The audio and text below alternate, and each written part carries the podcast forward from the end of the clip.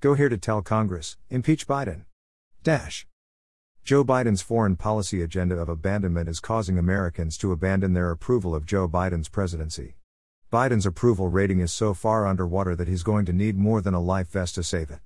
In a recent USA Today slash Suffolk University poll, Biden's overall approval is 41% while his disapproval is 55%. A pattern is starting to emerge from the Biden administration create a crisis, blame others for the crisis, rinse, and repeat. Biden's sinking approval rating is the result of this pattern of failed leadership, dragging down the re election prospects of venerable Senate Democrats like Raphael Warnock, Maggie Hassan, Catherine Cortez Masto, Mark Kelly, and Michael Bennet. Here's what they are saying about Joe Biden's tanking approval rating.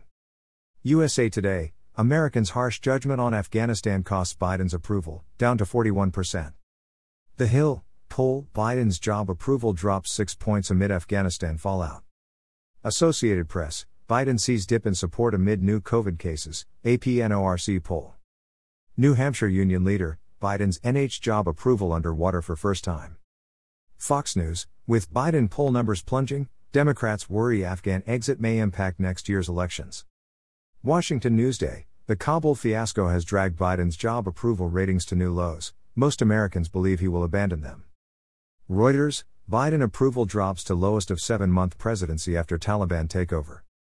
Politico polls show Biden's approval rating sliding to new lows.